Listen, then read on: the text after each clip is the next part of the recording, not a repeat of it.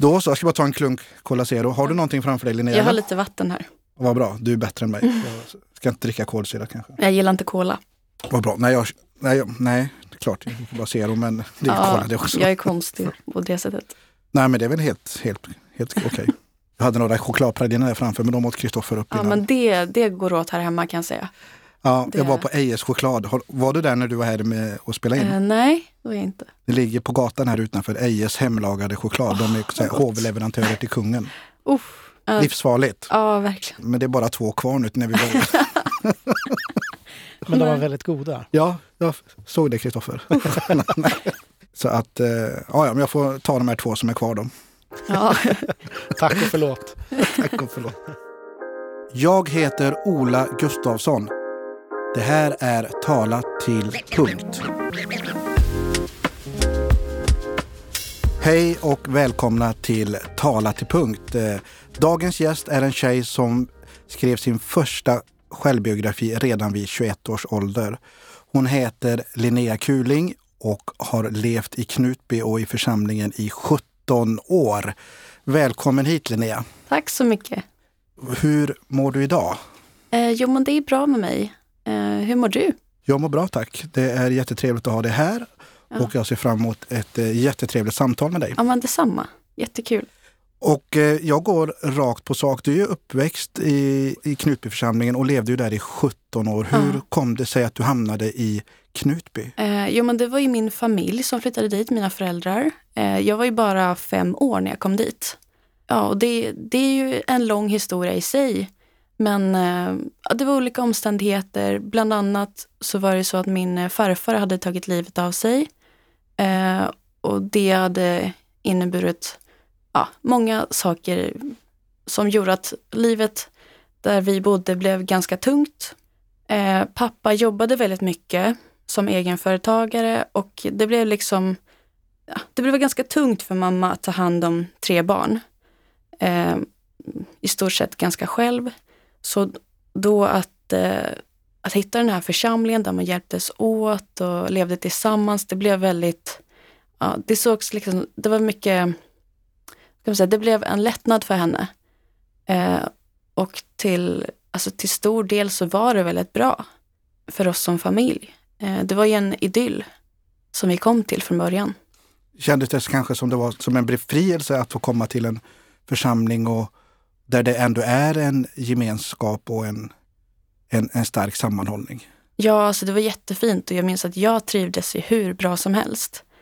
Eh, jag vet inte, alltså jag hade liksom lite svårt att så här, träffa kompisar och sådär. Men det här var en sån inkluderande gemenskap. Eh, så jag kände mig jättetrygg och det var, men det var så varm stämning. Det var så många omtänksamma, omtänksamma personer. Eh, så det var, det var jättehärligt. Mina första minnen från, från Knutby är jättefina faktiskt. Känner du, har du några minnen hur det var när du kom dit från början? Eh, ja, men jag minns ju de första gångerna och sådär. Mitt starkaste, eller den känslan jag har, det är från de vuxna som var där. Eh, för att liksom som, som barn, det är mycket så här att, att liksom föräldrar och vuxna hälsar på varandra och man kan liksom bli lite så här att man står vid sidan av som barn. Och att, men här var det liksom, det var ingen skillnad på om man var barn eller vuxen. Och man blev liksom inkluderad och sedd på ett annat sätt jag vet inte, det är kanske är svårt att förklara eller förstå vad jag menar, men det var någonting med att man, man blev så sedd, eh, som, även som barn. Och hur var den känslan att, att bli sedd och komma till en församling? Eh, ja, men det var jättefint. Eh, och som sagt, det var väldigt många omtänksamma personer där som, som jag verkligen tror brydde sig på riktigt. Eh, så det, ja, det styrkte mig jättemycket då som barn. Och hur mådde dina föräldrar i, i, i det här att komma till en ny församling och ett nytt ställe? Ja, men de trivdes också jättebra till en början. Eh, och så, alltså det var mycket liksom också att man blev lovade, lovade väldigt mycket. Eh, och sådär som, som inte riktigt blev sen när vi flyttade. Eh, men så till en början, det var ju lite som lovebombing. Att det blev väldigt mycket fokus på våran familj och våra behov. Och många ställde upp och skulle prata och hjälpa till. Och, och eh, det var mycket så att vi skulle flytta på en gång och sälja vårt hus i Örebro. Så det, det gick väldigt snabbt också. Ehm. Kommer du ihåg vad, vad ni blev lovade som inte blev? Ehm, nej men det var ju till exempel alltså mamma som kände sig ganska ensam. Att hon skulle få, ja, få vara med sina nya kompisar. Vilket sen inte riktigt blev, att de hade inte tid med henne när vi väl flyttade dit. Så hon blev ju ensam på ett nytt ställe istället. Tyvärr. Så att den här gemenskapen som, som vi möttes av först blev inte riktigt sen, tyvärr. Fanns det då planer, tror du, eller vet, att eh, flytta därifrån? Eller vad, vad gjorde att ni stannade kvar? Um, alltså det, det är lite svårt för mig att svara på eh, eftersom det här är mina föräldrars val och sådär. Mm. Men, men jag vet utifrån att jag har pratat med henne efteråt att, att eh, tankarna gick lite eh, om det verkligen blev så bra. Men då var det det här att de hade sålt huset. Eh, och eh, det var liksom inte så lätt att gå tillbaka.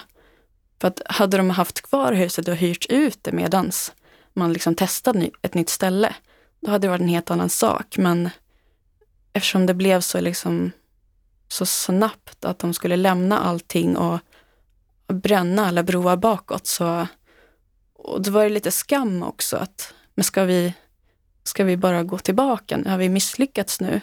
Och vi har lämnat allting och, och sagt till alla vänner där hemma att det här är så bra. Eh, och sen så kom vi tillbaka efter två månader. Så det var väl lite liksom lite skamfyllt kanske att, att misslyckas. Jag förstår det. Jag förstår hur du, hur du hur tänker och hur de tänkte också mm. i det här. Och, men det var ju ändå en församling med eh, väldigt starka individer. Mm. Det är ju väl, välkänt idag och eh, vi har ju pratat om detta i, i telefon tidigare Linnea. Mm. Det är inga problem tycker jag att vi nämner namn idag på pastorer och sånt som har varit med. Mm. För det är eh, så offentligt idag. Så att, eh, ja, men precis. Det var ju väldigt starka pastorer i, i kyrkan. Eh, hur upplevde du det? Du var ju väldigt, väldigt du var ju ung då, fem år när du kom dit. Ja. Men när du blev lite äldre sen, och hur, hur, eh, hur märktes det? Man, blev det som lite rockstjärnor? Man såg upp till de här pastorerna? Ja, men det skulle man kunna säga. Särskilt en del av dem. Eh, och det var mycket så här att eh, men, Åsa och även Helge, de uppträdde mycket, liksom och sjöng och sådär. Um, och Urban senare då. Så att det blev väl lite så, um, som, uh, särskilt som ung tror jag, när man såg dem mycket på scenen. För sen så som barn så gick vi ofta undan under predikningar. Då var inte vi med. Utan, men det var ju att, alltså de hade en helt annan status och det märkte man ju på alla medlemmar. Um, så det, de blev, man såg verkligen upp till dem. Eller jag gjorde det som barn i alla fall. Ja, jag tänker på bland annat Urban Fält också. Ja. Eh, jag har lyssnat på, på din bok, eh, som du vet, eh, mm. Linnea, i, i helgen. En bok som heter Knutbyflickan och vi kan säga att den ligger på Storytel. Mm. Eh, fantastisk bok på, på många sätt där du läser själv, vilket gör dig extra stark. Och, mm. eh, den är väldigt hemsk. Jag har fortfarande inte hämtat mig från boken. Den blir klar i natt här. Okay. och eh, jag är fortfarande väldigt berörd av den. Men du blev äldre i, i Knutby och eh, vi pratade om den här statusen pastorerna hade och de, de utnyttjade ju den här makten också. De var ju väl medvetna om att folk såg upp till dem. Mm. Hur, hur, kände du inför det? Jag tänker på Urban Fält och bland annat som du, som du såg upp till. Ja, det är så svårt också.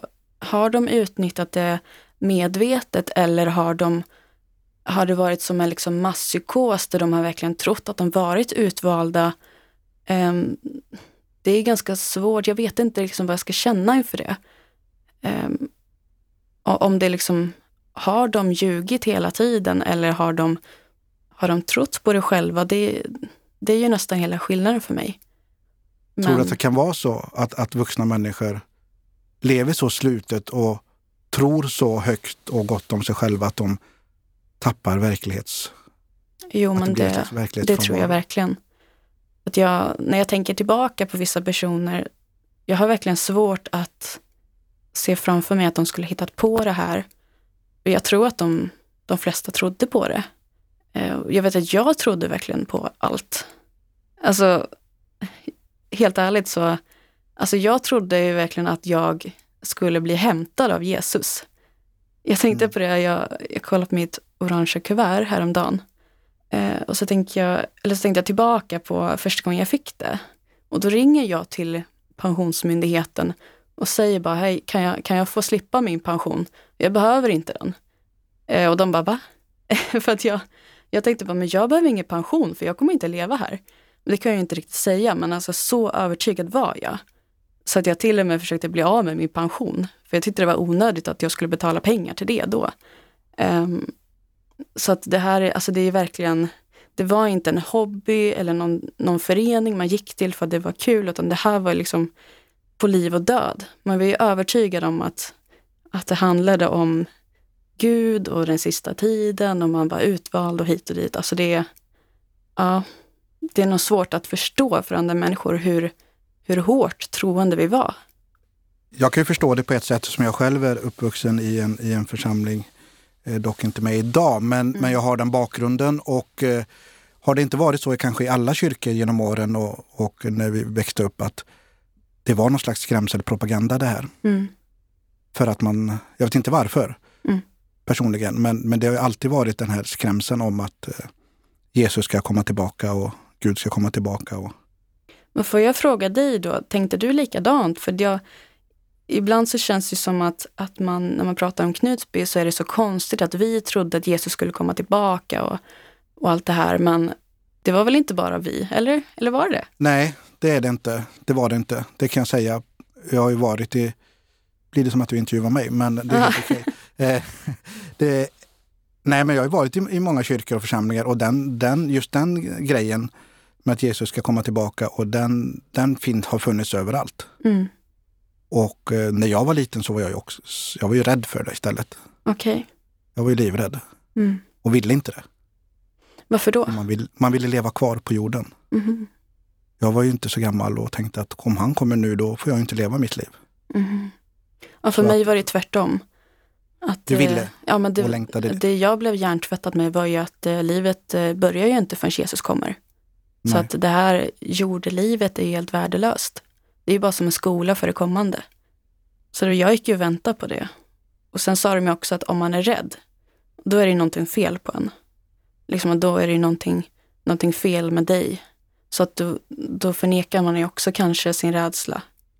Ja, frågan är ju om, om det är nyttigt för barn att växa upp i en, i en församling med alla de här budskapen. Ja, man skulle ju nästan vilja sätta en åldersgräns. Precis, det här med att döpa sig och, och sådana Ja. saker, det kan inte barn veta. Nej. Men, men, men i Pingstkyrkan där jag är uppväxt så, så döps man ju när man är under tio år och under Mm. åtta år också kanske till och med. Och, Ja. ehm, Ja, jag döpte mig när jag var sju. Precis, och då är man ju inte mogen att fatta något annat Nej. beslut i samhället. Nej. Men det beslutet ska man kunna fatta. Mm. Och, och det hyllas ju också. När man, Ja, Ja. oh ja. ju yngre man är desto eh, bättre är det nästan. Ja, faktiskt. Att man är så, kan så mycket och vill verkligen Mm. leva det livet. Och Mm. det vet ingen sjuåring. Nej. Du visste inte vad det innebär. Jag visste inte vad det innebär, Mm. innebar. Men Helge Fossmo, hur var han under en gudstjänst? Vad har du för minnen av Helge? Um, ja, men det är också svårt för mig att svara på, för jag var ganska liten. Men uh, alltså han, mitt minne av honom är att han var rolig. Uh, lite som uh, klassens clown, skulle jag nästan säga. Fast samtidigt hade han den här auktoriteten och statusen. Så att ja, han, han kunde liksom säg, säga sådana grejer som kanske andra inte skulle våga säga. Som var lite så här på gränsen. Men eftersom det var han så funkar det. Skrämde de här pastorerna dig, om vi- pratar om dig, eh, med sitt, eh, sin karisma och sin starka, sina starka personligheter? Var man Mm. rädd för dem? Ja, kanske. Alltså man, fast samtidigt inte, för man, de, de var ju så liksom som kändisar, eller på något sätt, att man ändå drogs till dem. Så det var väl, ja, jo men lite kan jag nog säga att jag var lite rädd för dem. För det var som att det var så viktigt att uppföra sig rätt för dem och de hade ju sån makt så man ville verkligen vara duktig för dem. Ehm, så på det sättet var man ju lite på spänn när man var runt omkring dem. Ja, för det finns ju två ord som jag tycker i alla fall man har med sig från, från tiden i, i en kyrka, det är ju orden skuld och synd. Mm. Att det är väldigt lätt för människor att säga vad som är synd Mm. och lägga skuld på andra människor för olika saker. Ja, ja, Eh, verkligen. hur känner du inför det? De två orden? Eh, nej, men alltså idag så känner jag att det är helt vansinnigt att, att människor kan ta den makten. Att, ja, Att ta sig rätten? Ja, men verkligen. Att, att som människa ha, tycka så högt om sig själv och tro så mycket om sig själv att man kan visa andra vägen. När det handlar om en bok som är flera tusen år gammal och översatt flera gånger. Att man, och, och liksom det här att man, man säger att man hör Gud tala. Mm. Och, eh, och, och ja, men liksom utnyttjar andra människors tro egentligen. Jag tycker att det är, om man nu ska ha, eller vara religiös, så kanske man ska ha den tron för sig själv. Jag vet inte om det är sunt, alltså att det finns grupper som utövar religion tillsammans. Nej, tror, tror du på det att man kan höra Guds röst? Eller är det så, vill man så starkt tro det att man till slut hör det? Det blir en självuppfyllande profetia. Alltså jag tror ju inte på Gud idag. Så att eh, mitt enkla svar är väl att jag inte tror det. Ehm, men det är jättesvårt också. Jag, jag kan tänka mig att, att folk som har sagt att de hört Gud säkert tror på det.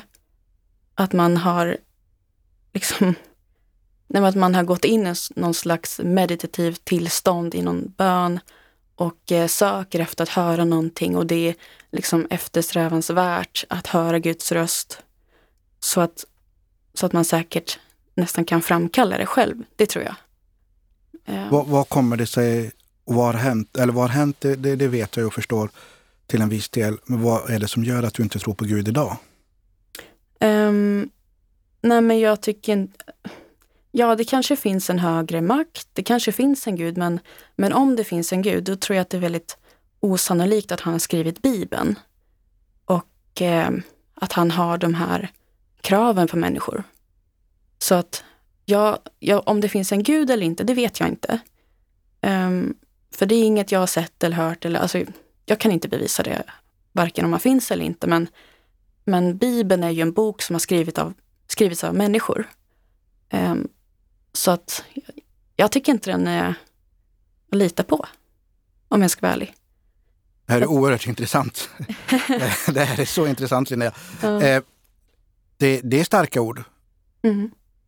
Nej men vem, alltså, om man tänker på det egentligen. Varför skulle Gud ha skrivit den här boken? Det, det är ju människor som har skrivit den för hand. Vad, vad kommer egentligen ifrån att, att det är Gud som har sagt de här grejerna som står? Och varför följer man? Nej, jag ska inte snurra in för mycket på det men Nej, men jag, du får snurra in hur mycket du vill. Ja. Helt klart. Jag tycker det är jätteintressant. Och, och, och eh, eh, jag kommer förmodligen bli arvslös efter, så- efter det här. Så mina föräldrar fortfarande är med i kyrkan. Så, men jag håller med dig i, i, i mycket. mm, Jag håller med dig i just de här frågeställningarna. Hur kan en bok som är skriven för så många, många år sedan fortfarande... Hur vet man att det är den versionen som är ute idag? ja, Och hur kan den bevaras i alla dessa år utan att någonting har gått fel? Ja, och, och till exempel, eh, för det står ju väldigt mycket hårt i den. Till exempel att eh, homosexuella är syndare. Eh, och det är ju någonting som inte alla kyrkor står för idag. Men ska man då gå in och peta i Guds ord, alltså som är 100% sant, varför ska man då ens lyssna på någonting som står i det? Om man kan modifiera lite som man vill. Då kan man ju lika gärna gå in på Instagram och kolla på citat som man gillar och leva efter dem. Så varför ska man följa någonting som man ändå kan ändra? Och det här att, att man de ändå förespråkar i Bibeln att man ska stena människor till döds. Och det är någonting som vi absolut inte gör idag. Men andra saker ska följas. Och varför inte? Ja, man plockar ut det man vill och så lämnar man resten. Så jag tycker om man, om man ska leva efter Bibeln så ska man väl göra det hundra procent ut och det går ju inte så då varför ens gör det? Nej, men det är lite så som jag upplevde det. Jag kan dra ett exempel från, från, från min uppväxt. När man skulle ha till exempel eh, söndagsskolefest. Mm.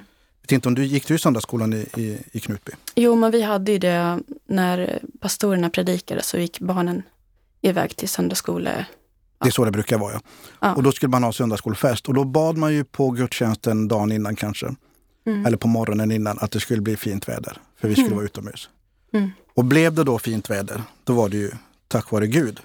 Ah. Och regnade, nej, men då var det Guds mening. Ja, okej. Så hur man än bad så hade man ju ändå ryggen fri. Mhm. Förstår du vad jag menar? Mm. Att man Just. tolkar det ju kanske lite som man vill.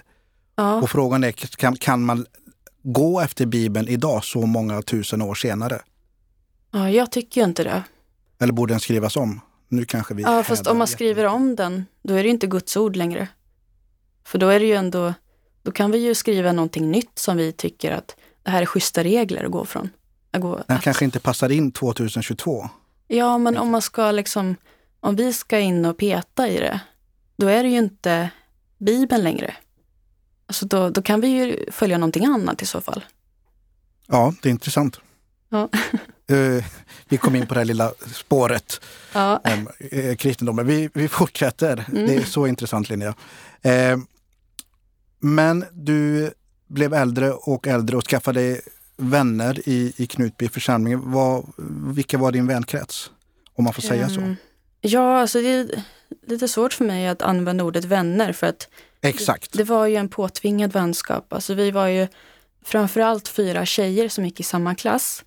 Eh, som, alltså vi var helt olika individer. Verkligen helt olika. Vi spretade åt alla håll. Eh, vi hade helt olika intressen. Och kemin funkar inte alls. Men vi skulle liksom till 100 procent hålla ihop. Och det var en väldigt stark individ. Eller kanske inte stark, men väldigt envis envis individ som inte ville lyssna på oss andra. Så det blev ju att det enda sättet för oss att lyda och hålla ihop är att lyssna på henne. Ja, så det, det var en påtvingad vänskap som nog ingen av oss mådde bra av. Och vi kan använda samma namn som du gör i boken då tänkte jag. Mm. Och eh, jag tror att du pratar om en tjej som heter Mia Ja, precis. eh, i boken. Mia heter inte Mia i verkligheten. Eh, och hur var det då? För det, när man hör din bok, det var ju mobbning från början till slut. Mm. Det var penalism, det var allt du någonsin, man någonsin kan föreställa sig. Hur var det för dig? Ehm, Som du säger, det var ingen vänskap men den var Nej. påtvingad. Ja, det är jo- jättejobbigt att prata om och jag börjar ju skaka nu när jag bara tänker på det. Eh, ja, det, det, var, det var som att leva i en mardröm. Att, jag tänker liksom att, att vara mobbad i skolan är ju jättehemskt. Man kan ändå gå hem till sitt eget hem och få en paus. Jag kunde inte få det. Att, eh, den här tjejen och Mia, hon var ju ofta hemma hos mig efter skolan. Och sen hade vi ju alla aktiviteter i församlingen. Så att jag hade ingen frizon. Ehm, och dessutom så var det ju inte någon jag kunde vända mig till heller av de vuxna, varken i skolan eller i församlingen. Um, därför att om, om jag gick till lärare i skolan så förrådde jag ju Mia och hängde ut henne. Um, och om jag vände mig till dem i församlingen så stöttade ju de Mia eftersom hon var barn till en av ledarna. Så att jag hade ju ingenstans Alltså, jag hade ingenstans att vända mig. Ingen som kunde bekräfta att det jag var utsatt för var fel heller.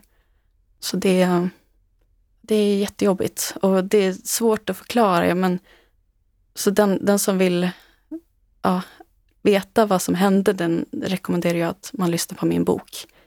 Eh, för där, ja, där berättar jag ju så utförligt jag kan om det. För det är ju en, en, en stark bok och det här är ju mobbning på sin absolut värsta nivå. Och som du säger, du var aldrig fri, du var aldrig ledig från det här. Vad du än gjorde så gjorde du fel. Mm. Det var, det går in nästan, som jag sa till dig i telefon igår, jag kan inte säga att jag förstår. Mm. För jag kan inte föreställa mig hur det var. Hur hämtade du kraft till att fortsätta orka vara Linne- Linnea? Då, när jag var där eller? Ja. Um, nej men alltså det enda jag kunde göra, göra var ju att, eh, att eh, be. För jag hade en väldigt stark tro som sagt. Så att det enda jag kunde göra var ju att be att jag skulle förändras. För att jag kunde inte förändra Mia. Jag kunde inte förändra församlingen. Ehm, utan det enda, jag, det enda jag hade makt att förändra var ju mig själv. Så om jag kan om jag kan förändra mig så att jag inte tycker att det här är jobbigt, om jag kan stänga av mina känslor, eh, så slipper jag ju känna så här, men jag kan inte ändra på det som händer. Eh, så att min tro blev ju väldigt viktig kanske just därför att jag hade inget, inget annat som kunde hjälpa mig. Faktiskt. Men hur kunde du sova? Hur kunde du... du, du de var på dig när du åt. Mm. De var på dig med kläder. Och jag vet vid ett tillfälle i boken så, så säger du att du ville köpa en, du skulle på middag hos Åsa Waldau mm. och skulle köpa en blomma och du hade bara råd med, kanske inte den blomman du hade velat köpa, men en Nej. annan blomma. Mm. Och hur kändes det att vad du än gjorde så var det aldrig bra? Um, nej men det är jättesvårt och det är också det här liksom att när jag förklarar för någon och försökte få stöd att jag fixar inte det här, jag räcker inte till och liksom, jag behöver hjälp. Och då mötas av att, ja men Gud prövar ingen över dens förmåga. Så att allting man, alla svårigheter jag hade var ju att, hette ju att, att Gud prövade mig. Och att, att eh, om jag sa att det här är för svårt så, så tvivlar jag på Gud, för att han kan ju inte ha fel. Så att om jag inte klarar det här, att leva upp till det här eller ta det här, så är det ju för att jag ger upp för lätt.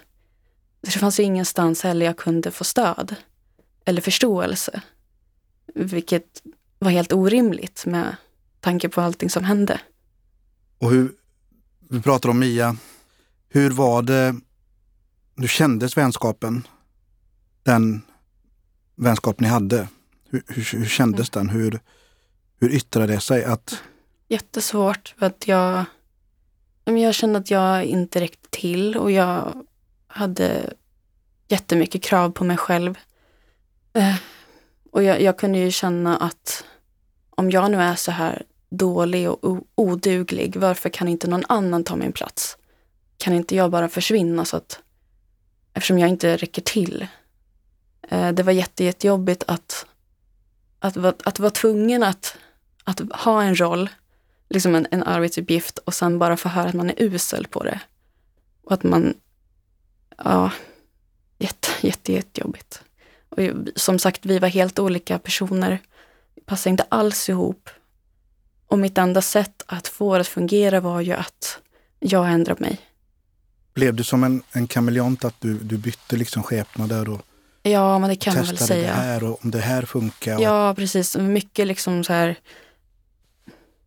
ett säkert kort för att underlätta var ju att, att få henne på gott humör eftersom hon var ofta ganska sur. Så att jag lärde mig hennes humor. Eh, det kunde liksom vara att ah, man kunde ju prata om ett Youtube-klipp i tre månader. Liksom. Alltså, som jag kanske inte ens tyckte var kul, men jag, liksom, så fort man såg någonting som påminner så kunde man dra en här, referens till så kunde hon skratta och, liksom, och jag skrattade bara för att jag blev så lättad över att hon inte var arg hela tiden. Så att, och det är också väldigt svårt för folk som har sett mig i skolan och när jag har vuxit upp. De har ju sett två som två tvillingar liksom, för att jag hela tiden var den här kameleonten.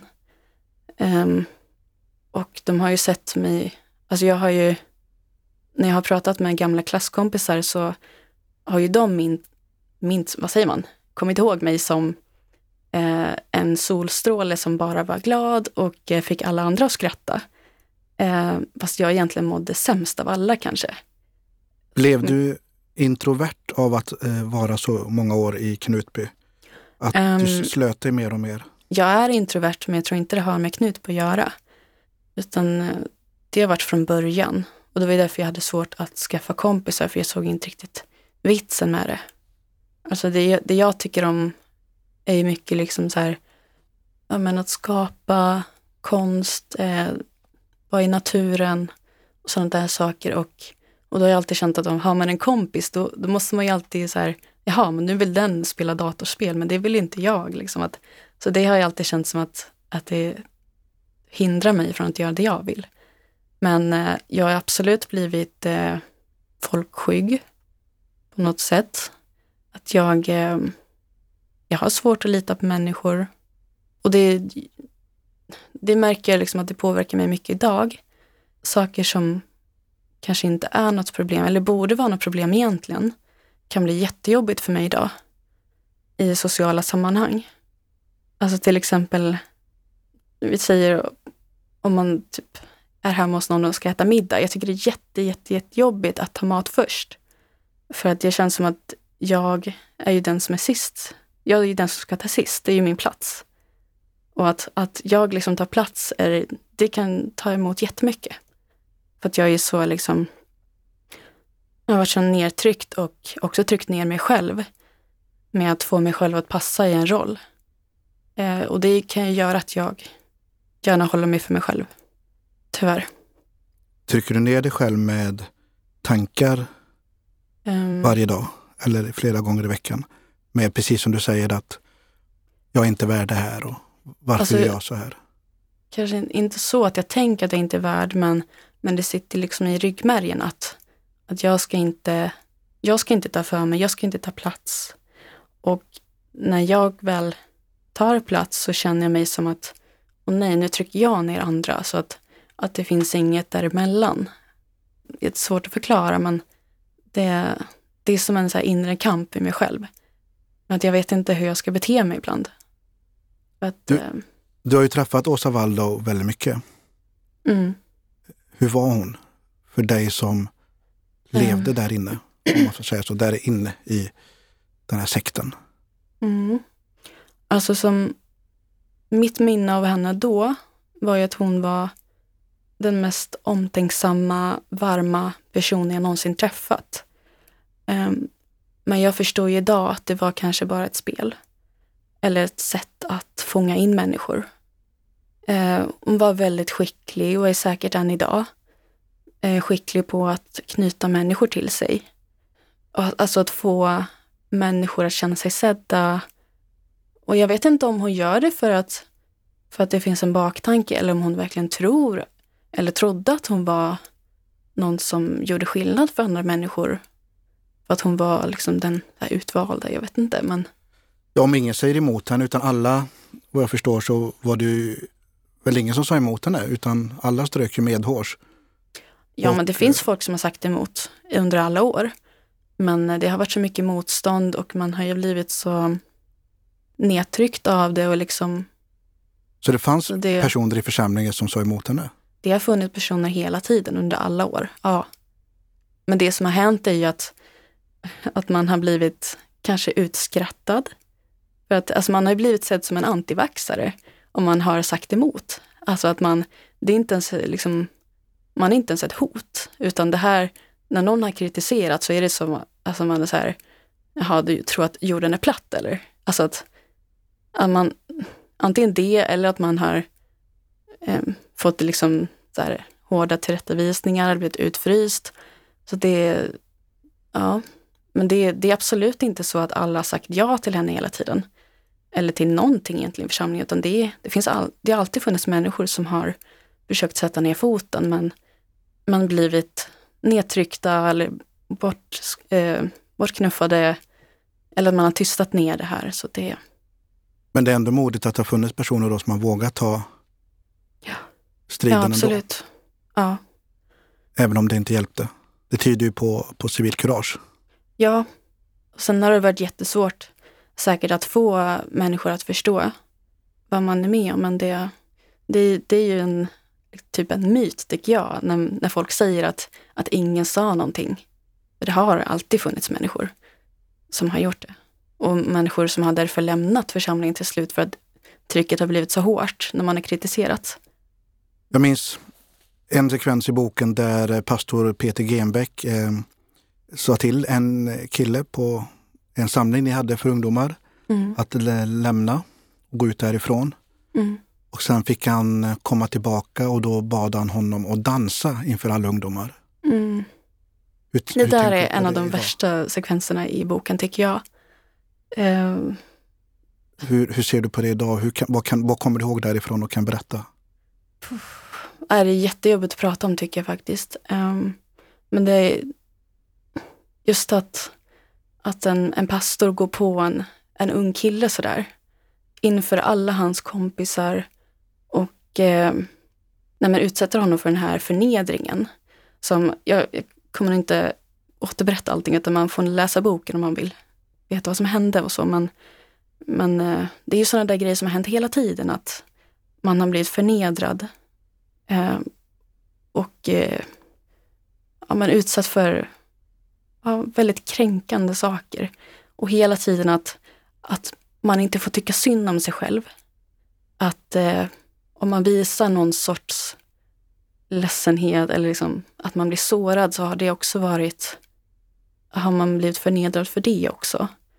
Och det, kan jag, det påverkar mig idag också. Jag har jättesvårt att, att känna med mig själv. Det är mycket lättare att, att tänka på vad andra har blivit utsatta för än, än att faktiskt liksom, sätta mig in i att, att jag också blev det. Jag vet vad jag har varit med om, men jag har svårt att... Jag får nästan skuldkänsla om jag känner mig ledsen för min egen skull. Faktiskt. Men att en pastor i den höga ställningen ber och förnedrar en ung kille på det sättet. Mm. Ska inte berätta för mycket som du sa, men, men den här killen börjar ju ändå dansa inför allihopa. Mm. Och det är ju höjden av att utnyttja en andra, en, en, en minderårig. Ja. Det, det är jättegrovt och det önskar jag att den här pastorn hade um, tagit upp i sin egen bok eller, eller berättat om.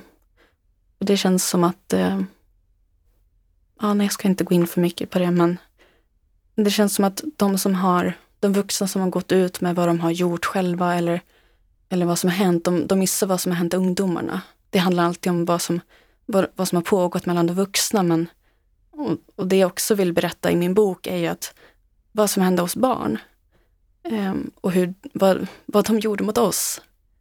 Um, för det är en berättelse, berättelse som uteblir ofta.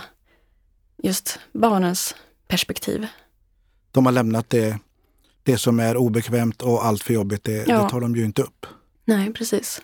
Det, det pratade vi lite om igår kväll du och jag. Och, mm. eh, när allting började falla så var det väldigt lätt, anser jag, att eh, falla med där då och be om ursäkt. Jag tänker på Peter Genbeck då som polisanmälde sig själv och mm. ville göra upp med sitt förflutna. Men som du säger då inte heller tar upp allting i boken. Nej. Då var inte den här ärligheten så mycket med. Nej, och jag vet inte om det är medvetet eller om han inte tänkt att det var någonting. Men eh, jag hoppas att, jag vet inte men alla de här pastorerna, tror jag i alla fall, är fullt medvetna om vad de har gjort och inte gjort. Mm. Men jag vet inte om de liksom inte tänker att det var någonting. Att, men att det För var då har de ju ingen empati. Eller, jag vet inte. Om de inte är medvetna om att de gör andra människor illa, mm. så är det ju fullblodspsykopater. Jag vet inte vad jag ska säga om det.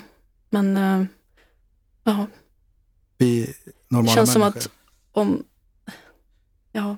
Man känner ju, tycker jag, om man gör en annan människa illa. Mm. Man kan inte vara omedveten om man ber någon dansa inför en grupp ungdomar Nej. och förnedra den personen. Mm. Men eh, du var 17 år i församlingen. Hur, vad sa dina föräldrar? Hur märkte du hur de mådde? Din mamma var ju presskontakt till Åsa Valda till en början. Mm. Ja. Um, ja, men mamma var ju fel i många år. Så att hon, hon var ju liksom, hon var ju som en levande död. För att hon var ju, hade ju liksom fått en, en förtidsdom att hon skulle hamna i helvetet. För att hon hade svikit Åsa på något sätt som hon inte ens visste om själv. Så att, um, och pappa har ju som sagt jobbat väldigt mycket. Så att, eh, ja. Hur mådde dina föräldrar i det här? Nej, men det, vi har ju liksom gått om varandra utan vi alla har ju haft sina egna problem. Jag har inte berättat för dem om mina problem, alltså under den tiden jag var där. Mamma och pappa pratade inte med varandra om det som hände. Um, så att, och det tror jag också har varit så för många i församlingen, att man har, man har hållit sina egna problem för sig själv.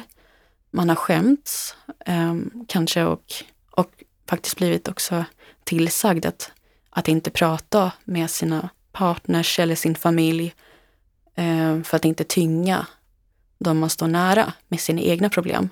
Så att det, och sen när vi lämnade och började prata med varandra för första gången så var det ju som en, alltså, man blir jättechockad. Jag blev chockad över att höra mammas historia och pappa blev chockad över att han ändå levt med henne. Liksom, de har ändå sovit i samma säng i, under hela den här tiden och han har inte vetat om hur, hur dåligt hon har mått. Eller varför. Och jag har ju nästan, alltså jag har ju faktiskt ljugit för mina föräldrar och sagt att allting är bra. Fast jag egentligen har mått så dåligt så jag har velat ta livet av mig. Så, Hur ofta kom de tankarna att du ville ta ditt eget um, liv? Ehm, men det var under en, en speciell period när jag höll på att bli fel, som det hette. Uh, och uh, ja, ingenting jag gjorde var bra. Uh, det fann, ja, jag var usel hela tiden och, och det läskiga är att, att jag faktiskt blev usel på allting. För när jag hela tiden fick höra att jag, att jag inte kunde någonting så kunde jag inte längre någonting. Um, jag, mitt lokalsinne försvann helt. Alltså, jag hittade inte hem. Alltså på riktigt, jag, eh, eller inte hem, men alltså när jag, när jag skulle till skolan, jag hittade inte vägen dit och det var rak gata. Alltså, min hjärna påverkades så mycket av att höra hur dålig jag var, att jag blev dålig. Eh, och då kunde jag inte förneka det de sa heller, för det var ju sant. Jag var ju sämst, jag var ju världens sämsta person, jag kunde ju ingenting.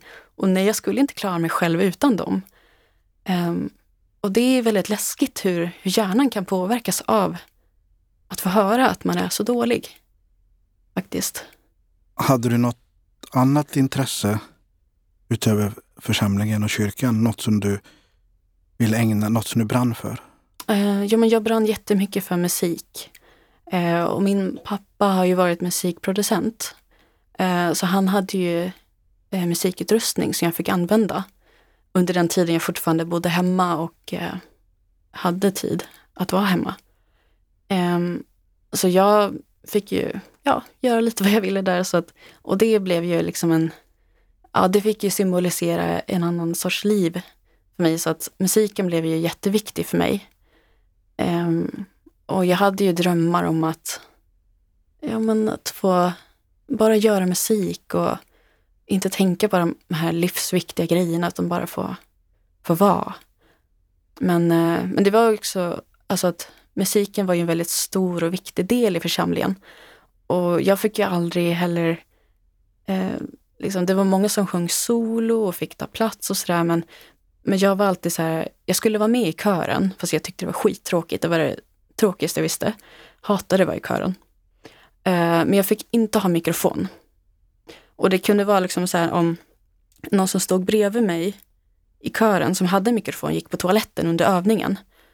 Eh, och så höll jag mikrofonen. Då kunde ju körledaren bara, hallå, vem har gett Linnea uh, vem har gett Linnea en mikrofon? Ta bort den där liksom.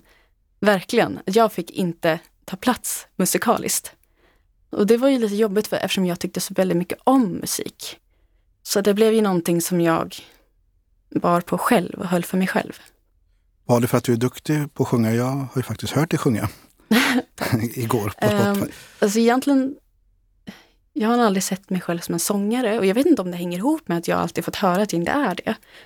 Uh, men det är mycket liksom melodier och toner och mer musiken än sången. Men, eh, men jag har tänkt på det och jag vet inte om det är att, att körledaren kände sig hotad för att min pappa var ju musikproducent och hon, hon var ju körledare och att hon kände någon slags rivalitet där eller någonting att hon, det kan ha varit någonting med det, men det vet jag inte.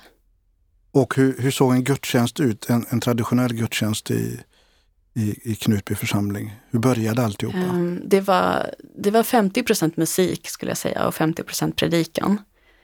Um, så det var alltid eh, det var alltid folk som stod på scenen och sjöng och så sjöng man med i publiken. Um, ja, vi betalade pengar och, um, och så, så var det lång predikan. Det kunde vara en eller två timmar kanske. Och sen var det väl typ så en timme musik, så det var långa gudstjänster. Åt man middag ja. ihop efteråt eller hur? Nej, det, på slutet så började vi fika ihop. Men eh, inte var bara sista åren. För ni umgicks ju ändå mycket vid sidan av och så umgick ni på gudstjänster. Mm. Kände du att det var lite för mycket för att det ska vara helt normalt? Eh, jo, absolut. Eh, och jo, med middag och sådär så det, då var det med att man, man åkte hem i grupper och åt middag tillsammans men inte liksom hela församlingen sådär. Um, det var jätte, jätte, jättemycket som barn. Alltså att eh, man gick i skolan och det var lärare från församlingen på skolan. Sen så gick man hem, ofta till varandra, eh, vi i församlingen, eh, som gick i samma klass. Och sen var det liksom kanske barnkör på måndagen. Och då var det till klockan nio, tio på kvällen. Och sen gick man till skolan på tisdag och sen var det, det bön på kvällen på tisdag hela kvällen. Och sen onsdag då var det musikcafé och sen torsdag då var det teamsam. Alltså, och jag har jobbat så mycket. Alltså jag har ju jobbat sen jag var 12 år. Då började jag jobba i spa som församlingen hade. Alltså, jag tycker jag är helt knäppt alltså, när jag tänker på det. Varför reagerar ingen på det egentligen? Alltså jag, då, och då var det ju, fick jobba ideellt, alltså utan peng, utan lön. Eh, då var det passen från klockan två på eftermiddagen till klockan två på natten. Och jag är 12 år gammal och får ingen lön. Jag fick inte ens mat. Utan det fick jag ju betala för själv. Eller försöka ringa min mamma och be om pengar. Liksom. Så att jag, åh, jag har fått jobba så otroligt mycket och fått gå på så mycket aktiviteter mot min vilja. Som sagt, jag hatade barnkören och vuxnakören. Det var det värsta jag visste. Uff, nej. Det har absolut tagit alldeles för mycket tid. Jag förstår. Och ett ställe som berörde mig i boken var när du säger att du åt mycket varje gång det var mat. För du visste inte när du mm. skulle få mat nästa gång. Ja, och, det var ju... Eller vad skulle du säga? Nej, och sen var det det att ni bodde ju ni tjej, ni som, ja, ett gäng tjejer där uppe på, ni fick en egen våning och mm. då vågade du inte öppna liksom förpackningar som inte var öppnade. Utan du kunde ja, gå upp på natten och äta, men bara från förpackningar som var öppnade så ingen, skulle, så ingen såg att du hade ätit. Ja, det här var ju då när vi var i övre tonåren eh, och hade flyttat hemifrån. Och när jag bodde tillsammans med eh, Mia, då, som hon heter i boken. Eh, vi hade ju då, från första början så var det ju jag och en annan tjej som skulle betala för maten för att ja, Åsa bestämde att att hennes dotter skulle inte behöva betala för maten i hushållet, utan det skulle vi göra. Eh, men sen så tyckte jag det kändes så orättvist, för det blev mycket jag som fick hela tiden köpa. Och då ändrade vi så det skulle bli en matkassa, men det var ju ännu värre, för då, då tog ju Mia den matkassan, som alltså var pengar som hon inte hade lagt i, utan det var ju jag och den andra tjejen som hade lagt pengar i en gemensam kassa. Och då tog ju Mia de pengarna eh, och handlade mat för. Och då var det ju att hon köpte ju en, en speciell yoghurt till sig själv som inte vi fick röra och det var små Loka-flaskor hela, hela, alltså så här. Hon handlade till sig själv. Så att det fanns ju ingenting som jag kunde ta av, fast det var mat som hade inhandlats till oss för mina pengar. Så att eh, ja, hon vaktade väldigt mycket över det här. Och eh, ja, hon ville ju att vi skulle äta tillsammans. Men jag jobbade ju ofta tidigt på morgonen och hon sov ju ofta när jag kom hem från jobbet. För hon var ju uppe på natten. Liksom, så att vi gick ju om varandra i dygnsrytmen. Eh, så att det var ju många gånger jag fick gå utan att äta någonting. Och då blev det ju att, att eh, min hjärna gick ju liksom som i svältläge. Att jag bara såg ju bara mat. Så fort jag såg någonting så bara, hur, kan jag, hur mycket kan jag äta? Eller hur, för jag vet inte när jag kan äta nästa gång. Jag vet inte om, om det blir idag eller om det blir ikväll eller imorgon. Eh, och dessutom när man redan, redan hade ätit, eh, kanske liksom på jobbet eller någonting. Och sen kommer jag hem och då har Mia lagat mat och då vet jag att men då måste jag äta igen. För att om jag inte äter nu, då kommer jag inte kunna äta förrän imorgon. Eller jag vet inte. Liksom. Så jag lärde mig att att kunna äta, alltså att inte lyssna på mina hungerkänslor alls utan ja, det är lite jättekonstigt men det var liksom ja, sån maktlöshet att inte ens kunna planera att äta. Man blir så trött i huvudet också av att inte helt tiden blodsockerfall och uh, ja. Hur, hur, hur går det med eh, de matvanorna idag? Hur känner du idag inför då? Helt ärligt så är de lite rubbade fortfarande.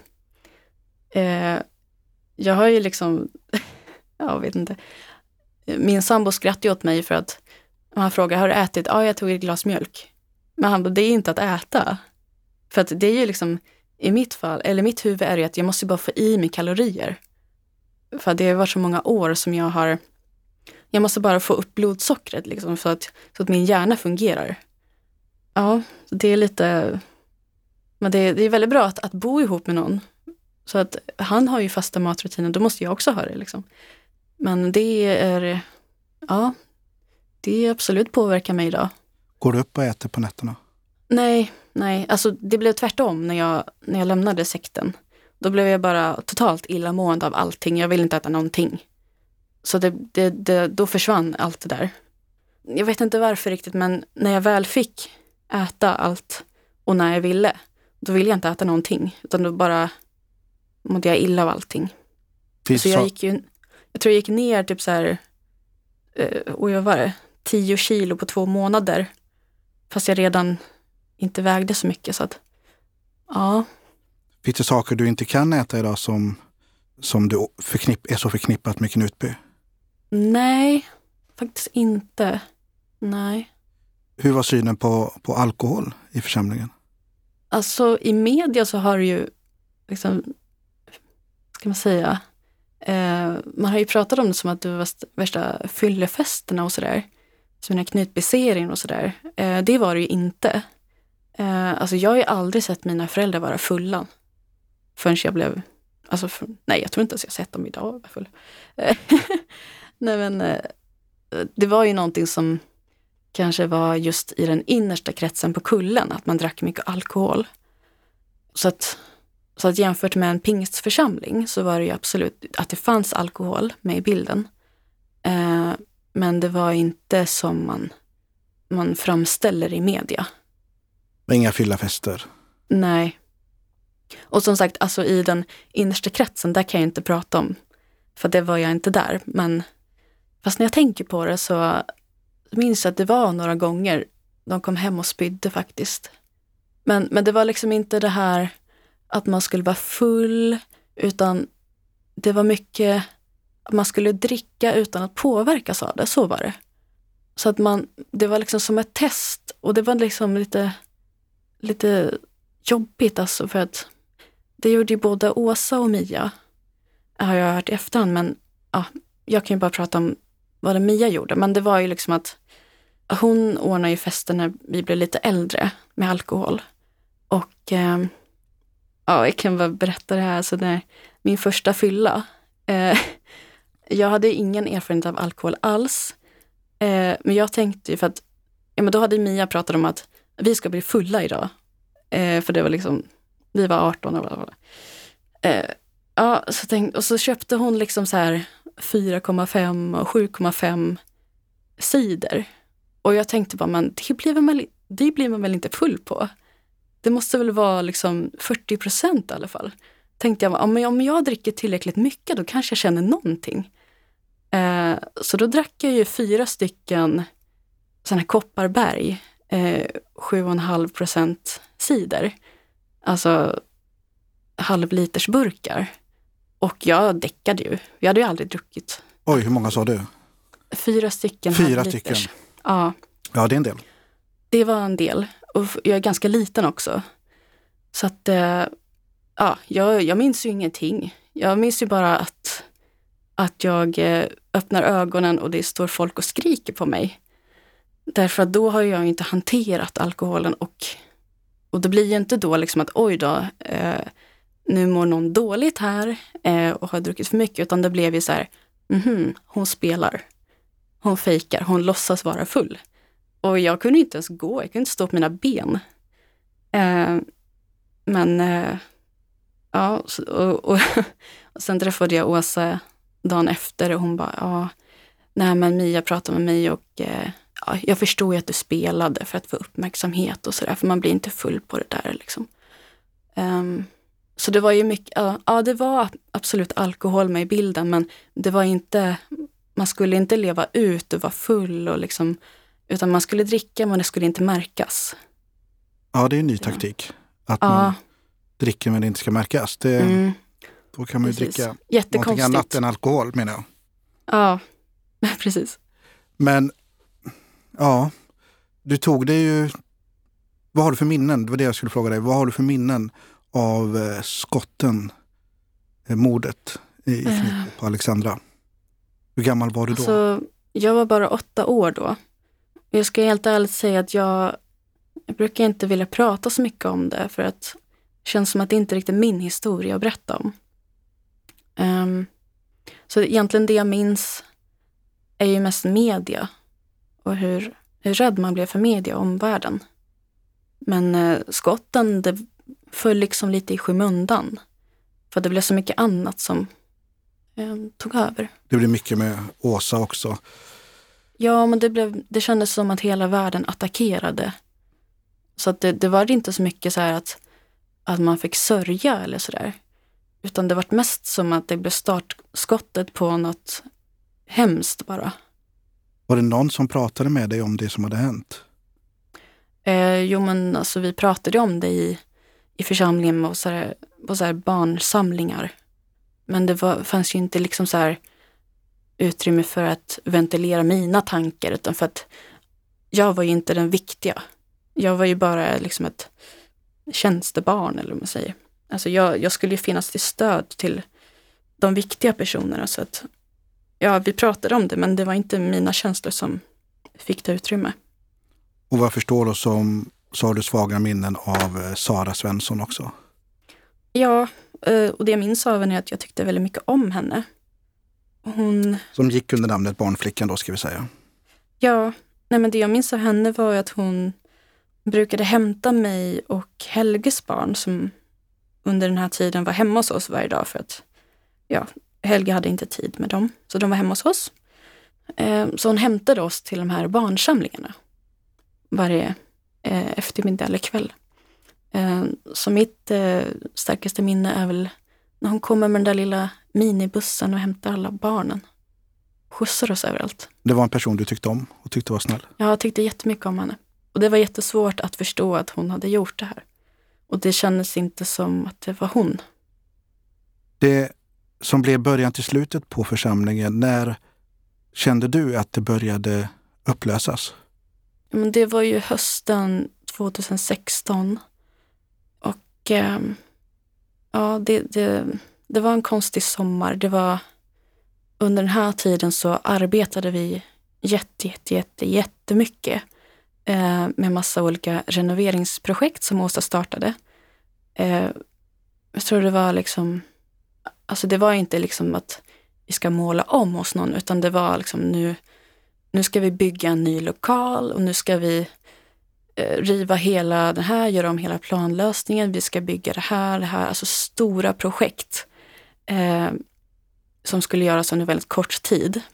Och eh, så vi var ju väldigt, väldigt upptagna hela tiden. Och sen så bara stannade allt av. Och det var liksom, man fick inte riktigt veta vad som hände och det var ju att de, de vuxna hade samlingar där de, det hade kommit fram saker som pastorerna hade gjort. Eh, bland annat hade en minderårig flicka blivit utsatt sexuellt. Eh, som fick eh, de andra ledarna att reagera. Eh, Och den pastorn fick lämna också med ja, omedelbar verkan. Inte riktigt. och då började man eh, ifrågasätta Åsa. Och så blev hon också avsatt. Och så, ja, det, det är den, den absolut svåraste tiden för mig att minnas tillbaka på. Och det var också svårast att skriva om. Eh, därför att det är så rörigt. Och jag, någon kommenterade också som hade läst min boken att, att det var väldigt rörigt och svårt att förstå slutet. Och det är just för att det var så svårt och rörigt. Eh, jag tror inte någon fattar någonting vad som hände. Det var jätte, jättespeciell tid. Och ja, det var jättesvårt. jätterörigt i huvudet och man gick ifrån att, att lägga all sin tid på ett syfte och liksom vara beredd att dö för någonting till att, jaha, var det ingenting? Eller, eller var det? Eller, och till att på några månader inte ens tro på Gud längre. Så det jätte, jättemycket hände på väldigt kort tid. Och vad blev det sista som gjorde att du kunde lämna Knutby? Nej, men det var just att jag eh, inte längre kunde tro på Gud.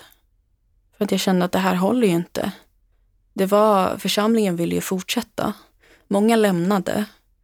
Eh, och andra gick till nya församlingar, men jag kände bara att men det här håller ju inte. Om, det här, om vi har levt helt osjälviskt och bara gjort vad vi trodde är rätt och så har det blivit så här fel. Alltså, och så många människor har tagit skada av det här. Varför ska vi ens hålla på med det här? Hur kan man ens vilja fortsätta om, om, om man har gjort allt man kan för att lyda och följa Gud och bett varje dag och lagt ner så, mång, så mycket tid och så många år och så mycket pengar och så har det inte blivit bra. Hur, hur kan det då bli bra? Vad är det som krävs som vi inte har gjort? Det kan det ju inte hålla. Jag kände att det var ingen idé. För att, och liksom religion, det är aldrig, alltså det är inte något som har intresserat mig eller som livsstil. Det har bara varit ett tvång för mig. Och som, ja, vissa har ju säkert tyckt om liksom så församlingslivet och att tillhöra en församling och en religion. Men jag, om jag inte kan se att det här är 100% sant så kan jag inte tro på det. Så för mig blev det bara att men då vill jag inte ha med det att göra alls. Var, var befann du dig? Kommer du ihåg det, när och var det gick upp det där ljuset när du kände att jag tror inte längre?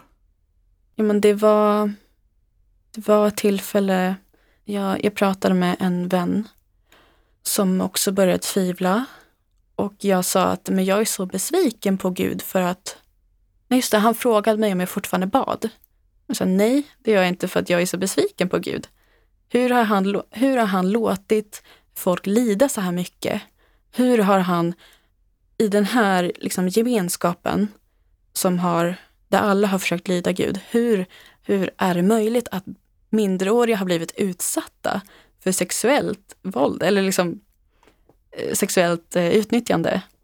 Hur, är, hur kan kvinnor ha blivit våldtagna i vår församling? Alltså när, ska inte Gud skydda sina medlemmar? Alltså en sak att, att ledarna gör fel, men eh, finns det inte något beskydd? Och då sa han det, men säg det till Gud då.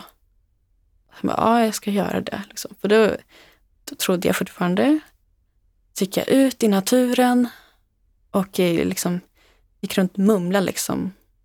Och det, då liksom så här, det fanns ju så djupt i mig att man får inte tvivla på Gud. Eh, det, alltså det är farligt.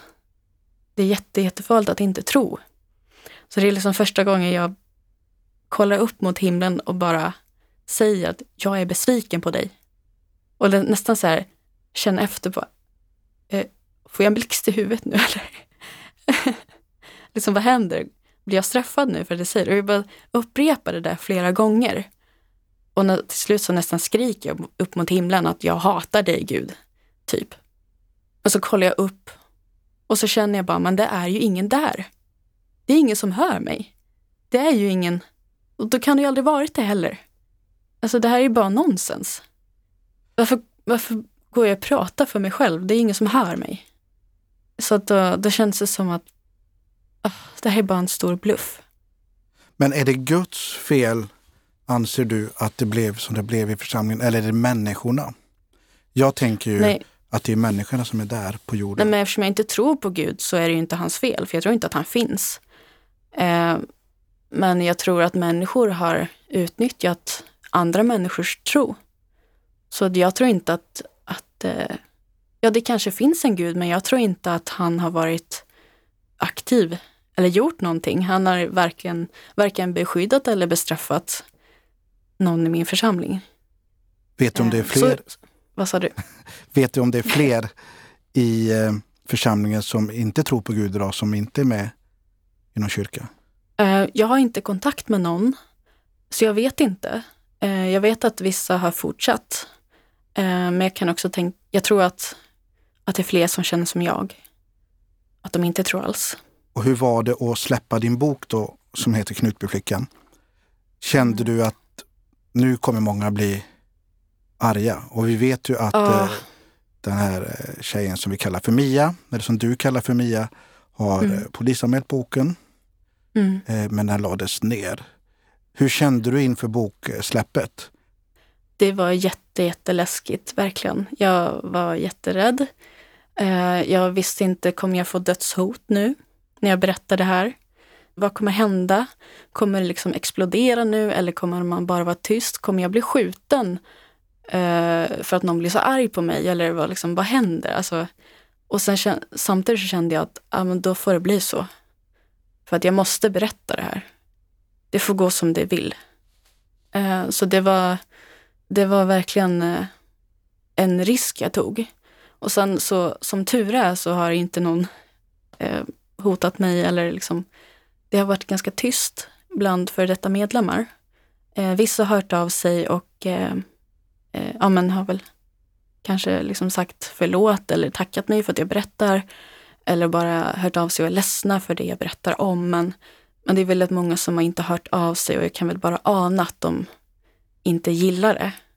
Eh, Så det är ganska skönt att de inte har sagt någonting till mig.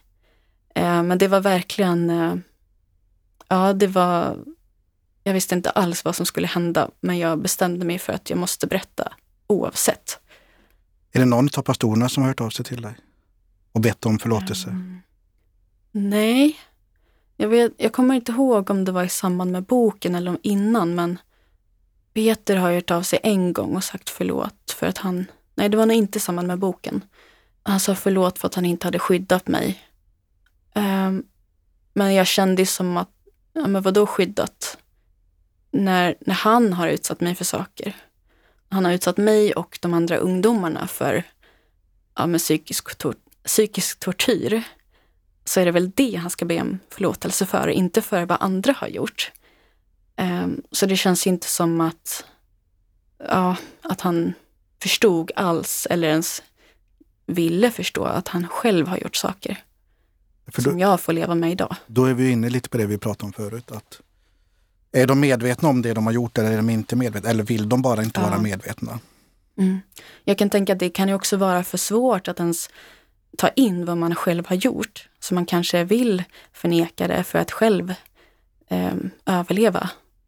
Men jag vet inte, det kanske, jag kanske lägger mina egna känslor i det. Men ja, jag vet inte, det är jättesvårt. Men det känns inte som att någon av ledarna förstår vidden av vad de har gjort.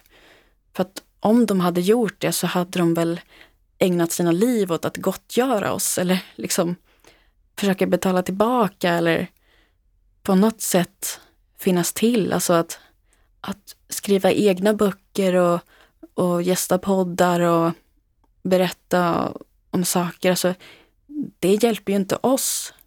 Det ju kanske, hjälper ju kanske dem för att eh, börja om och sådär. Men ja, jag, det är jättesvårt. Hur mår dina föräldrar idag? Det är olika. De har ju en, ska man säga skuld, eller skuldkänslor på ett annat sätt som inte jag har. Eftersom de tog med mig till församlingen ehm, så känner ju de ett ansvar för det jag har utsatts för. Alltså även saker som jag inte har berättat om, som de inte visste om. Bara utifrån att de flyttade till Knutby. Så på, på det sättet är jag fri från den sort, sortens skuldkänslor eftersom jag bara var ett barn. Så jag kan tänka mig att det är nästan jobbigare för dem att börja om för att de har så dåligt samvete. Och, eh, så de har nog kanske inte ens bearbetat det de själva har varit utsatta för än. Men eh, Ändå starkt att de håller ihop och är gifta Ja. fortfarande. ja, det är så. Jag har ju faktiskt ett nytt projekt på gång tillsammans med både mamma och pappa. Eh, som ett samarbete med Storytel. Eh, som kommer ges ut efter sommaren. Eh, och det är faktiskt att jag intervjuar min mamma. Kul! Eh, och som min pappa spelar in då. Ja, det är ett jätte... Hur kom idén till det här? Um, men det var väl faktiskt min eh, förläggare på Storytel som, som ville att mamma skulle berätta sin story i samband med boksläppet. Men det var alldeles för jobbigt för henne då. Eh, och det är fortfarande jättejobbigt för henne. Men eh, nu har det ändå gått snart två år sedan jag släppte boken. Och eh, nu under vintern så har vi, eller under hösten så börjar vi prata om det kanske är dags nu för mamma att berätta. Därför att det är så många som har hört av sig med frågor. Dels i så här intervjusammanhang, när folk vill veta, ja men din mamma då? Vad, och hur är det med er två idag? Eh, hur har ni reparerat er relation? Har det gått? Och sådär. Så det är mycket så. Och sen folk som har läst boken som också hör av sig och vill veta saker om mamma. Så att eh, det är, vi har hittills eh, 20 timmar material som är oklippt. 20 timmar. Eh, som eh, ska få ihop till, eh, ja, komprimera så mycket det går.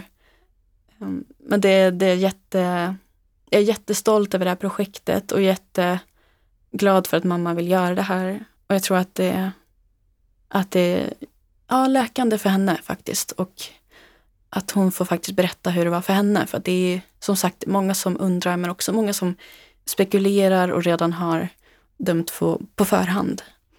Um, hur har er relation blivit eh, efter ni lämnade församlingen och kom ut, om man får säga så, ur den här bubblan, sekten? Ja, men det har ju varit en resa. Eh, och det är ju någonting som vi pratar om i det här samtalet. Eh, det är svårt att, att eh, förklara så här kort. Som sagt, det 20 timmar har behövts. Mm. så att, men det, det har absolut varit tufft. Men vi har ändå velat liksom fortsätta tillsammans. Och det har varit värt att ja, bråk, eh, samtal, terapi, alltså för att vi ska kunna hitta tillbaka till varandra och eh, ja, men, hitta en ny tillvaro som familj. Har ni fått en ny relation idag? Um, ja, men det är absolut, alltså, det går inte att fortsätta det som var. Utan man, man måste ju börja om från början. Med liksom utifrån alla de här hierarkierna som varit och rollerna som vi har placerats i som inte har varit frivilliga och det är jättemycket som har liksom skadats utifrån att vi inte har fått vara oss själva eh, och vi inte har fått prata med varandra och det har, vi har ställt sig mot varandra. Ehm, och eh, de vuxna i församlingen har ljugit för mig om min mamma. Så att jag hade ju en annan bild av henne än som var sant. Ehm, jag fick ju höra från Åsa och andra pastorer att, att min mamma var självisk, att hon satte sig själv före mig och mina syskon. Att det är därför hon var fel och, liksom, och saker som inte alls var sant utan det var ju tvärtom att hon inte kunde eh, släppa taget om sina barn som hon blev fel, har vi ju nu förstått i efterhand. Men, och det har ju bara liksom att att sitta och prata om det och få höra det. Var det inte så? Och, liksom, eh, och det, ja, hela det här, det här samtalet eh, har ju varit en, som också en stor terapi. Därför vi har ju pratat tidigare om liksom enskilda situationer och men hur blev det här och varför gjorde du så här? Eh, men nu att liksom ta det från början eh, till slutet, det har ju varit alltså, jättekänslomässigt. Eh, ja, det har varit mycket tårar och skratt Um, och det var jättefint att få göra det här med mamma. Och vi har en väldigt fin relation idag. Men det är, det är också mycket jobb som ligger bakom det. Det förstår jag. Och jag tänkte, vi börjar närma oss, eh, vi, vi, har ju inget slut egentligen på det, på det här, men vi, jag, skulle, jag ska säga några ord till dig. Eh, så får vi se vad du säger. Om jag säger blåbärsstry, minikiwi, svart svarta hallon och rosor. Jag skulle kunna säga ankor. Blåbärstry. Precis, ankor skulle jag kunna säga också. vad, vad, tänker du på med de här orden? Uh, men jag tänker att du har stakat mig på Instagram eller hemsidan kanske. Hemsidan skulle jag säga eftersom jag inte har något Instagram. Så att, uh, alltså. uh, nej men alltså, något som verkligen får mig att koppla av och stänga av alla tankar det är ju att, att vara i min trädgård och påta och plantera och peta ner frön. Alltså, det är, det är världens bästa terapi, för mig i alla fall. Eh, att eh, hålla på med trädgårdsodling och odla blommor. Och, ja, det, det har blivit ett jättestort intresse för mig. Ja, Eh, och, de, och de, Som som, bara blir mer och mer. de som vill gå in kan ju gå in på ditt Instagramkonto Linnea Ja. Blomman. Ja. Där, du, där du finns. Inte för att jag har kollat upp det då, utan det här kom helt fritt Asså. från ingenstans. Men du älskar att odla och det har blivit en, en, en grej för dig. Det, du kanske har funnit Mm. ro i det och, och trygghet och, Ja, och eh, efter allt som har varit. Och eh, hur går det med minikivin? Det är man nyfiken ja på. det, det är lite sisådär. Se sådär. ska säga. Det, det var en tuff vinter. Som eh, mycket har tagit stryk alltså, det här året. Men det, det är bara på igen. Och rosor, Eh, du har över 40 ja. olika sorter. ja, och som sagt det är tuff vinter så det är lite färre nu. Tyvärr. Så att det, men då måste man ju köpa fler. Precis. Och Det är jag inte så tråkigt det. tänk, tänkte säga det, om man har tur någon gång kanske man blir, blir hembjuden och får titta på de här Ja. rosorna. Eh, jag är faktiskt lite nyfiken på. Men vad har du för favoritros av de, alla de rosorna du odlar? Oh, jättesvårt. Eh, alltså en favorit som är ganska vanlig ändå är väl nostalgi. Som är, eh, det är en vit ros fast den, den skiftar från vit i, i mitten till eh, röd, så här, körsbärsröd i kanterna. Och sen har den så väldigt mörka blad. Så att det är eh, mörkröd, glän, glänsiga blad. Otroligt vackra. Alltså det finns så, så mycket vackra rosor. Det får man ta och kolla upp den där rosen. Men an, ni har marsvin, du har en hund. Ja, ja men det är några marsvin. Alltså marsvin skaffade jag när jag bodde i lägenhet för då det, det var inte så många djur man kunde ha då. Så det, då var det ju marsvin, men de vart ju en, en favorit snabbt. Eh, kunde man inte tro. Eh, de är jätteroliga djur. Eh, sen kaniner har jag haft sedan jag var liten, så det var jag tvungen att skaffa när jag flyttade ut på landet igen. Eh, och sen senaste tillskottet är ankor.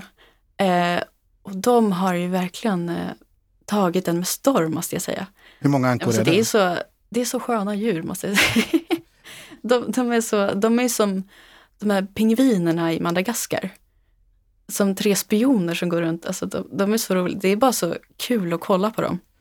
Och de förföljer mig hela tiden när jag är ute och går. För de, de är ute lösa i våran trädgård. Och de ska hela tiden vara med och kolla vad man gör. Och, ja, de är jätteroliga djur. Jag älskar dem, verkligen. Jag hör ju att Mandelmans har ju fått eh, konkurrenter här. Vi får väl se vad det här men slutar. Mandelmans är kanske mina idoler om man säger så. Det är det, ja, men det- du får ta ett studiebesök ner till Österlen kanske och Ja, det skulle vara få lite sticklingar och eh, Ja. lite annat kanske också. Men Ja. jag har en, en, en fråga som ändå är lite allvarlig till, till sist här, Mm. eh, Linnea. Och det är att eh, det du beskriver i boken, Mm. fanns det saker du inte vågade ta upp? Um, ja, det är absolut så. För det första så är det ju um, saker som eh, jurister har kollat igenom och de det har fått plocka bort saker som är brottsliga. För att man får ju inte berätta om saker, även om det är sant, så får jag inte måla ut någon som en brottsling. Ehm, det finns saker som har hänt som jag inte får berätta om. Det finns också saker som jag inte vill berätta om för att det är så grova saker så att jag är rädd att jag inte ska bli trodd. Eller jag, det var därför jag plockade bort dem själv i boken. Egentligen så är ju boken en, en mildare version av verkligheten. Faktiskt. Så du menar att det finns För- saker som är för grova för att ta med i boken? Där ingen skulle ha Ja. trott dig? Ja. Eller det kanske de skulle ha gjort, men när jag gav ut boken så då tänkte jag liksom att nu, nu kommer de. Jag, var, jag var beredd på allt, att jag skulle få hat och hot och allting. Så jag, jag valde att plocka bort ganska mycket som det... Mitt mål var ju inte att, att jag skulle berätta alla hemskheter, utan mitt mål var ju att visa på människorna bakom alla rubriker och att och så har jag känt att ja, det här är jättejobbigt för mig och saker som jag behöver bearbeta men bidrar det till att förstå människorna bakom? Nej, det kanske det inte gör. Om då tar jag bort det och behåller den här eh, historien, eller den här händelsen för mig själv. För att det, ja, men jag vill ju heller inte liksom att det ska bli Tyvärr, alltså det, det sitter ju kvar lite att jag, att jag känner att jag inte får tycka synd om mig själv. Så jag har tagit bort saker som där jag är rädd att folk ska tro att de tycker synd om mig för att det fortfarande är fult i mitt huvud att tycka synd om sig själv. Eh, ja, så det, det finns absolut mer som jag inte berättar.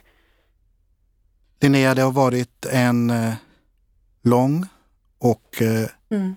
jättefint att få, få höra din historia och din berättelse. Mm. Och att du ville vara med. Ja. Jag vill tacka dig så hemskt mycket. Mm. Att du valde, Tack så jättemycket. varsågod, att vara med och att jag fick övertala dig lite grann också. Ja. ja. Och eh, Ja. det är jag jätteglad för att du ändrade dig och eh, ville ställa upp. Mm. Jag tror, Ja, men det, det måste jag ändå säga att eh, det var, jag har tidigare tackat ja till ganska mycket intervjuer, men tyvärr, alltså jag kanske inte ska säga att jag, att jag mår dåligt, men det är som att, att det är först nu som jag nästan vågar känna efter hur jag känner och det har varit lite omskakande så att, att jag har liksom velat bara nästan stänga in mig i mig själv och bara glömma för att det är så jobbigt att ta in allt som känns. Eh, och därför var jag lite osäker på om jag skulle vara med eller inte. Men så det, ja, det har varit lite tufft senaste tiden. jag förstår det och jag är jätteglad att du valde till slut att vara med. Och, eh, Mm. ja, jag är berörd Linnea. Jag är, jag är jätteberörd. Och det här har nog faktiskt varit den känslosammaste intervjun jag gjort tror jag. Oj.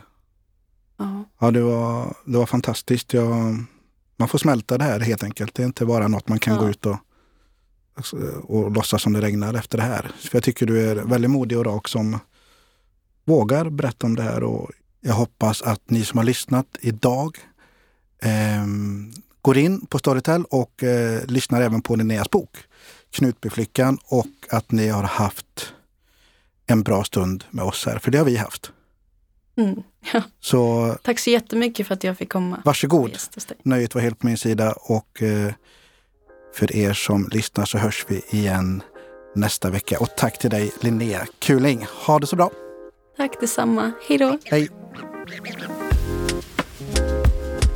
Tala till punkt är slut för den här veckan. Jag spelar in min podd hos Red Means Go i Stockholm och ja, jag heter fortfarande Ola Gustafsson. Vi hörs nästa vecka.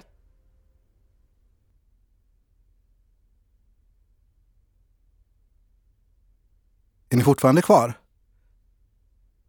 Alltså jag kör bil mellan Stockholm och Ulricehamn och i Mjölby så ligger McDonalds, Burger King, Max, Djureskog och en godisaffär med flera tusen sorter på vägen där jag alltid brukar stanna. Ha det gött! Tala till punkt är tillbaka nästa vecka.